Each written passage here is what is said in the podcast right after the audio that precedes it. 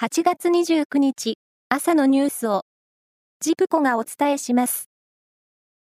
高騰するガソリン価格の抑制策に関し、政府・与党が、来月から補助を拡充して、当面のレギュラーガソリンいちリットルあたりの全国平均小売価格を、ひゃくななじゅうえんだいに抑える案を検討していることが分かりました。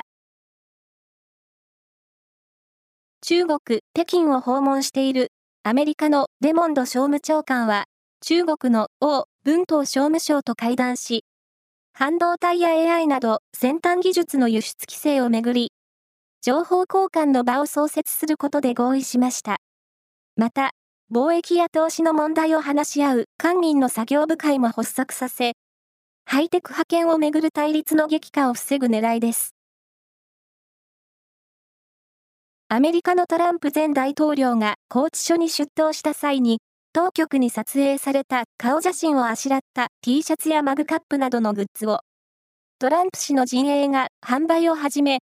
これまでに売り上げが日本円でじゅうおくえん以上に上ったと地元メディアが報じました。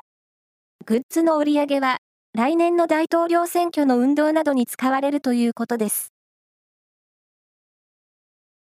百貨店そごう・西武のアメリカの投資ファンドへの売却計画に反発している従業員の労働組合は、経営側に対しストライキ権をあさってから行使すると通知しました。ストライキを実行する場合、対象は東京都豊島区の西武池袋本店で、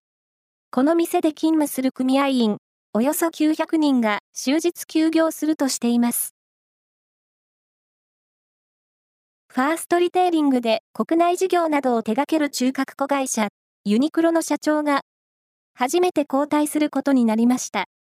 新しい社長はよんじゅうよんさいの塚越大輔取締役で、シーオーオー も兼任し、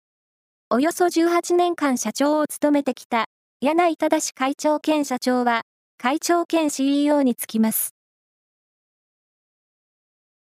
損保ジャパンを傘下に持つ損保ホールディングスは、中古車販売大手ビッグモーターによる自動車保険の保険金不正請求問題を受け、来月末までに記者会見を開くことを明らかにしました。気象庁の異常気象分析検討会は昨日、先月の平均気温が平年を示す基準値を いってんきゅういちど上回り、統計開始以降で最高を記録したことを明らかにしました。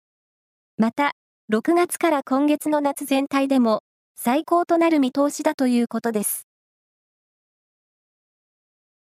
以上です。